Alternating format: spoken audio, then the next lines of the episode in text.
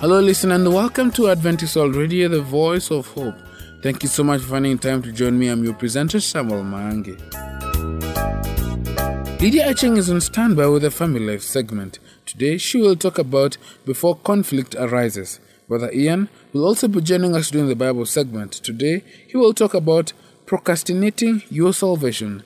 Stay tuned for this and some songs in store for you. Here's a song, My Eyes Have Seen the Glory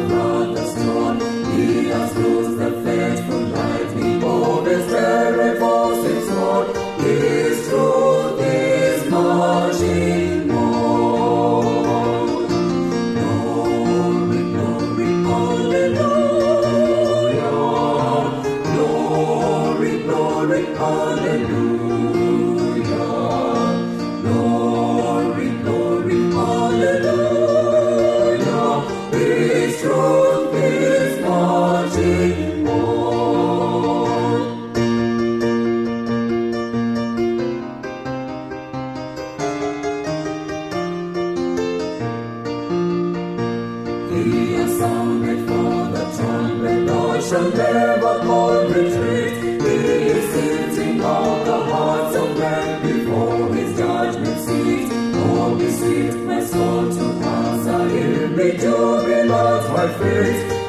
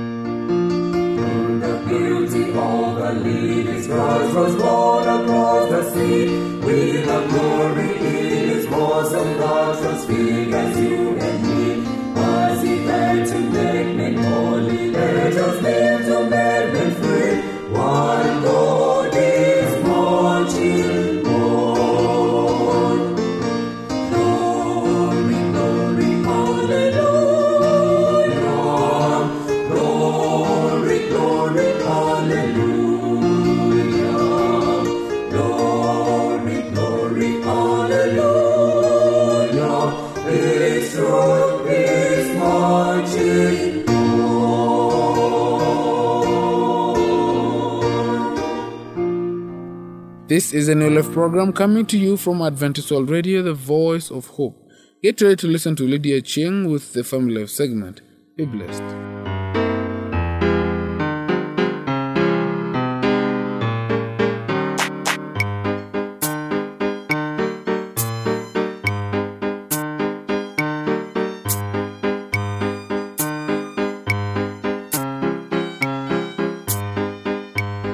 Dear listener. Welcome to today's Family Life program. Today we're going to talk about before conflict arises. Let us pray. Lord, thank you for today's marriage message. We pray that it may affect our lives for the better. Help us to honor you in our marriages. I pray this in Jesus' name. Amen. The best place to start dealing with conflict is before a conflict arises. That's right. Before a conflict arises, Every couple has their own combination of attitudes, emotions, and circumstances that set them up for conflict, but most couples are totally unaware of what they are.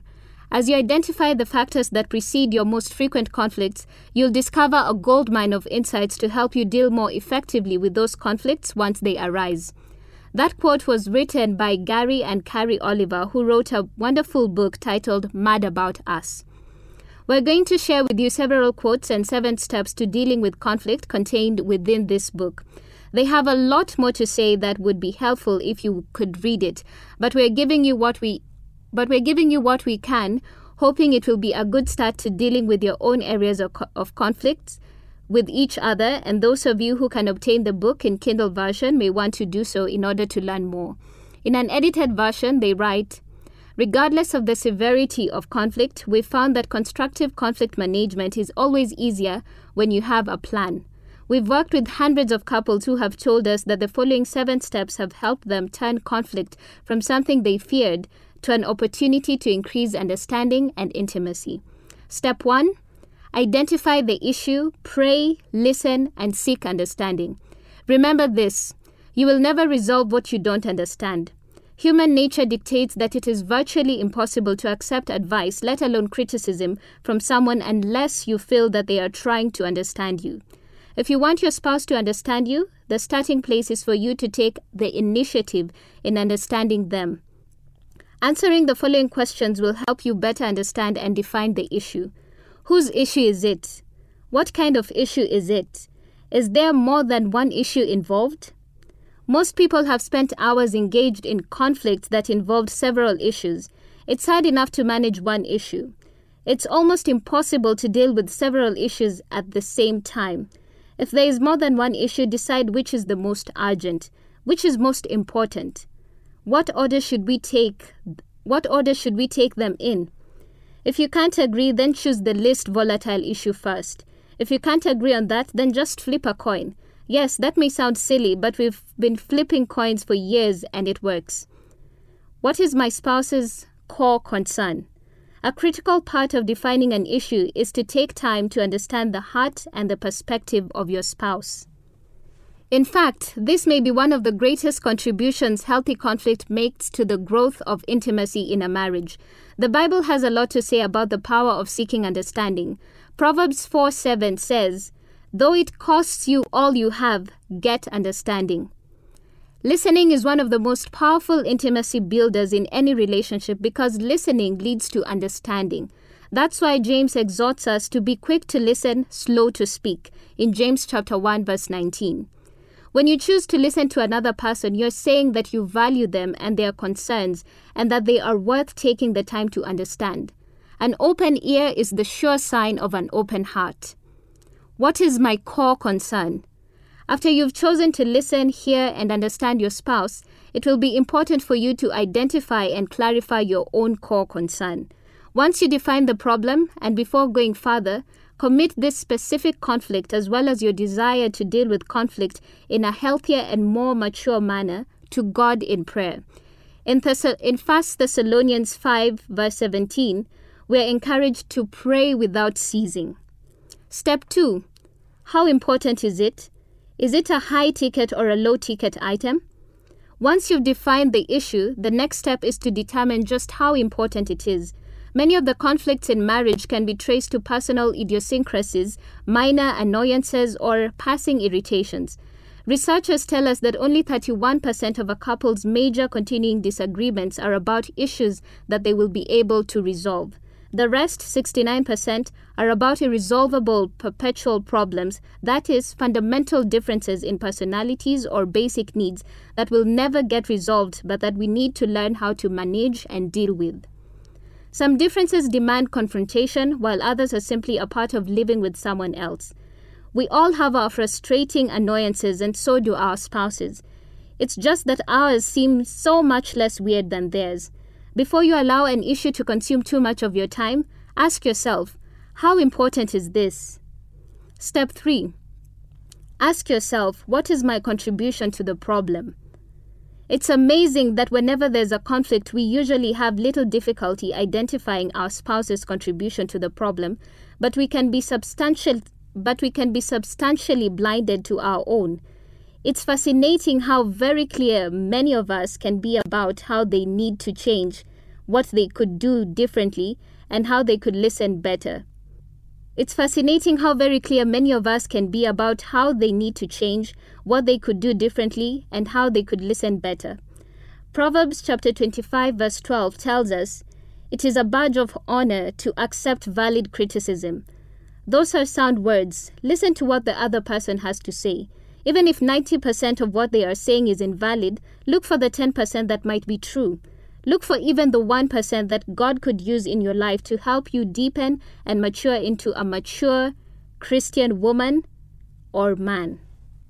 Step 4. Do I need to apologize or ask for forgiveness? As you think and pray through the third step, you may become aware of something you have done that you need to apologize or ask forgiveness for. Early in our marriage, I learned I could be right, but go about being right in a wrong or an unhealthy way. In the intensity of an emotional discussion, it's easy to say things or do things or express ourselves in a tone of voice that discounts and wounds our partner. Over the next few years, I discovered that there were some things I needed to apologize for. My intentions had been good, but my words had wounded the person I loved the most. Step 5 Choose radical responsibility. Radical responsibility is our way of saying that we need to take personal responsibility to choose what we can do differently and not wait around for our spouse to do something different. It means that we make a, un- a unilateral decision regardless of what our spouse chooses to say or do to seek wisdom and understanding in dealing with conflict, regardless of the habits you saw growing up and those that may have characterized you for most part of your life. You can teach yourself to take radical responsibility to listen, to understand, to accept, to be kind, to be patient, to forgive, and to love even when your partner may not be making the same choice. In fact, we are most like our Lord Jesus Christ when we love in this kind of situation. Step 6 Choose what you both can do differently. At this point, you're working on identifying a mutually acceptable solution. Be sure to set aside ample time for discussion and prayer. Find a quiet place with no interruptions. Take the phone off the hook. Take the phone take the phone off the hook. Remember that this step involves choosing to bargain some of your personal needs for some of your relationship needs. Many couples have found it helpful to read 1 Corinthians 13 aloud before entering into the discussion. Step 7 Pray about it, do it, and review it. We hope this has been helpful for you. Even if your spouse won't approach conflict in a healthy way, we encourage you to ask the Lord to show you how you can personally grow in this area of your marriage as one who exemplifies the attitude and actions of Jesus Christ our Lord.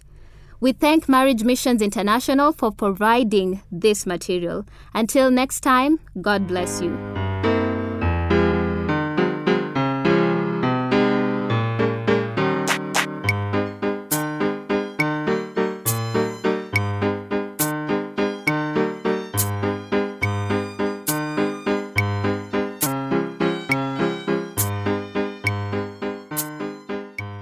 You are tuned to Adventist Radio, the voice of hope. This is your presenter, Samuel Mangi. Our producer would love to have your thoughts about this program. Please send them to the producer, Adventist World Radio, PO Box 42276, code 00100, Nairobi, Kenya, or email us through awnairobi at ek.adventist.org.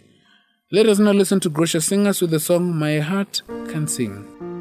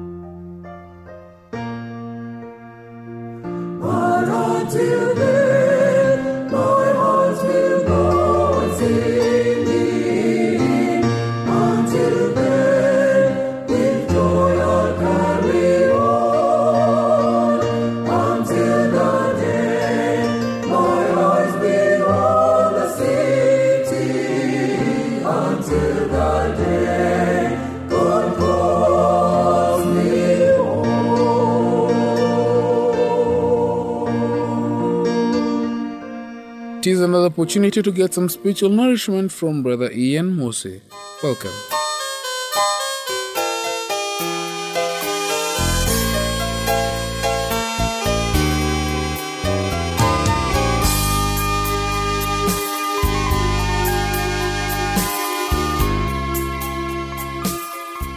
I greet you in the name of Jesus, dear listener, and welcome to our study today.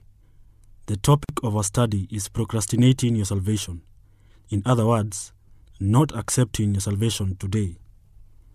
The Bible gives us another striking illustration of the close of the door of mercy of a certain city. The city was to be wiped out of existence because of its total abandonment to the perversions of iniquity. On the eve of its destruction, Lot made a final visit to his daughters and their sodomite husbands who had made their home in the midst of the doomed city. But his urgent pleas were ridiculed as groundless fears. The Bible records that he seemed as one that mocked unto his sons in law. Genesis chapter 19, verse 14. They actually laughed at the old man as he wept over their unconcern. How different it would have been had they known that it was indeed a judgment message from God. Eagerly they would have responded and hastened out of Sodom had they truly believed that it was their last night on earth. But they didn't know, and they didn't believe. Most of us will never recognize when the fatal moment approaches in our own lives. Many are snatched by sudden accident and death without a second's notice, much less a 24 hour alert. But suppose you did know that you had exactly two months, or two weeks, or two days. I've heard people say, Oh, if I had that knowledge ahead of time, I could easily give up all my bad habits and make my decision to follow Christ fully. Of course, but the truth is that none of us are privy to that information. And for many who are reading these lines, that last night is much nearer than we can think or imagine. How very clever Satan is in exploiting this personal area of the unknown in each one of us. He well recognizes that procrastination is his most effective weapon in causing people to be lost. The longer the decision is postponed, the easier it is to wait a little longer until finally the putting off process turns into a little addiction. The will waxes weaker and weaker as delay saps the initiative and makes it less and less likely that the individual will act before it is too late. The Bible has some very sobering things to say about this subject of lingering over the call of God. When Paul reasoned with Felix about righteousness and judgment, we are told that the governor trembled and promised to call for Paul when he had a more convenient season. The better time never came, and as far as we know, Felix went down into a Christless grave at the end of his life. King Agrippa was also deeply convicted as he listened to Paul's testimony about Christ. He cried out, Almost thou persuadest me to be a Christian. Acts chapter 26, verse 28. What a tragedy that, with all the trembling and conviction, neither of the Roman rulers actually moved to obey what they knew to be right. Almost is not enough. It is sometimes the case that individuals are faced with choices that must be made within a few minutes, which will affect the entire future direction of their lives. In these rare instances, and perhaps they are not as rare as you think, that golden moment of opportunity flashes into focus, remains only a few precious moments, and then disappears forever. It seems patently true that Felix and Agrippa faced the most significant and favorable opportunity to choose life over death, and they blew it.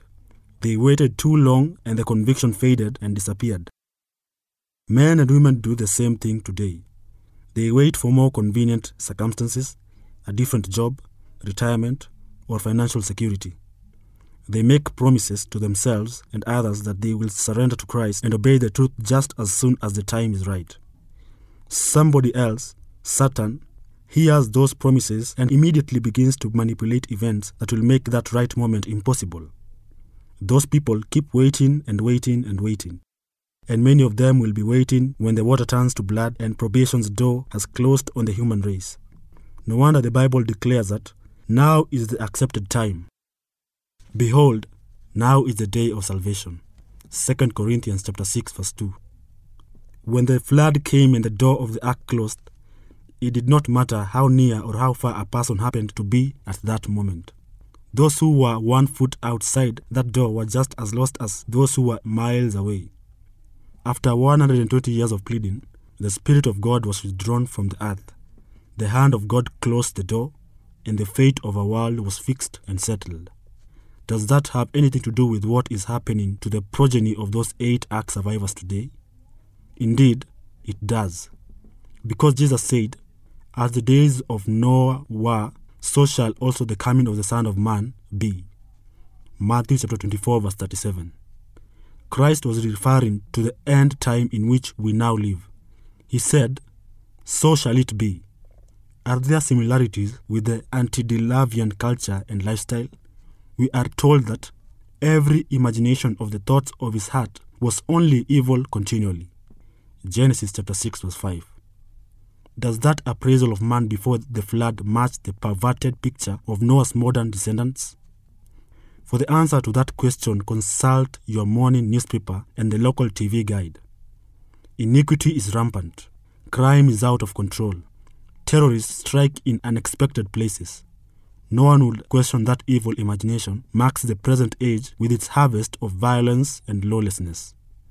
Is there also evidence that the Holy Spirit is striving with the human hearts and confronting multitudes with their final invitation of mercy? As an evangelist, I can bear witness that there is a present raging controversy revolving around every living soul. Some who are reading these words are on the verge of making a decision that can mean life or death. And at the same time, Satan plays upon your ungrounded fears to try to hold you back from an all out commitment. You are being tempted, like Felix, to wait for a more convenient season, but such will never come. To linger now is to become a part of the vast majority who are destroyed in the flood and who represent those who will be unprepared when Jesus comes again. Just as the probation of the antediluvian world ended seven days before the flood, so the probation of the planet will close seven plagues before Jesus appears. During those desolating end time seven last plagues, the Bible says no one can enter the temple in heaven. Revelation chapter 15, verse 8. There will be no intercessor for the human race. The great edict will have gone forth. He that is unjust, let him be unjust still. And he which is filthy, let him be filthy still. And he that is holy, let him be holy still. And behold, I come quickly. Revelation chapter 22, verse 11 to 12. Millions are waiting in the vain hope that some special event will signal that they can quickly make the necessary preparation to meet the returning Lord. Like Felix, they intend to take advantage of that more convenient season. And while they linger, their hearts grow harder and their wills more indecisive. They lose the precious ability to judge their own need or discern the panoramic signs of the end. Friend, we are living at the blink of eternity, and soon and very soon, our Savior is to descend with all his angels to reward every man according to his works. On which side shall you be when he separates the goats from the sheep? Thank you, dear listener, and I was your presenter, Ian Musa.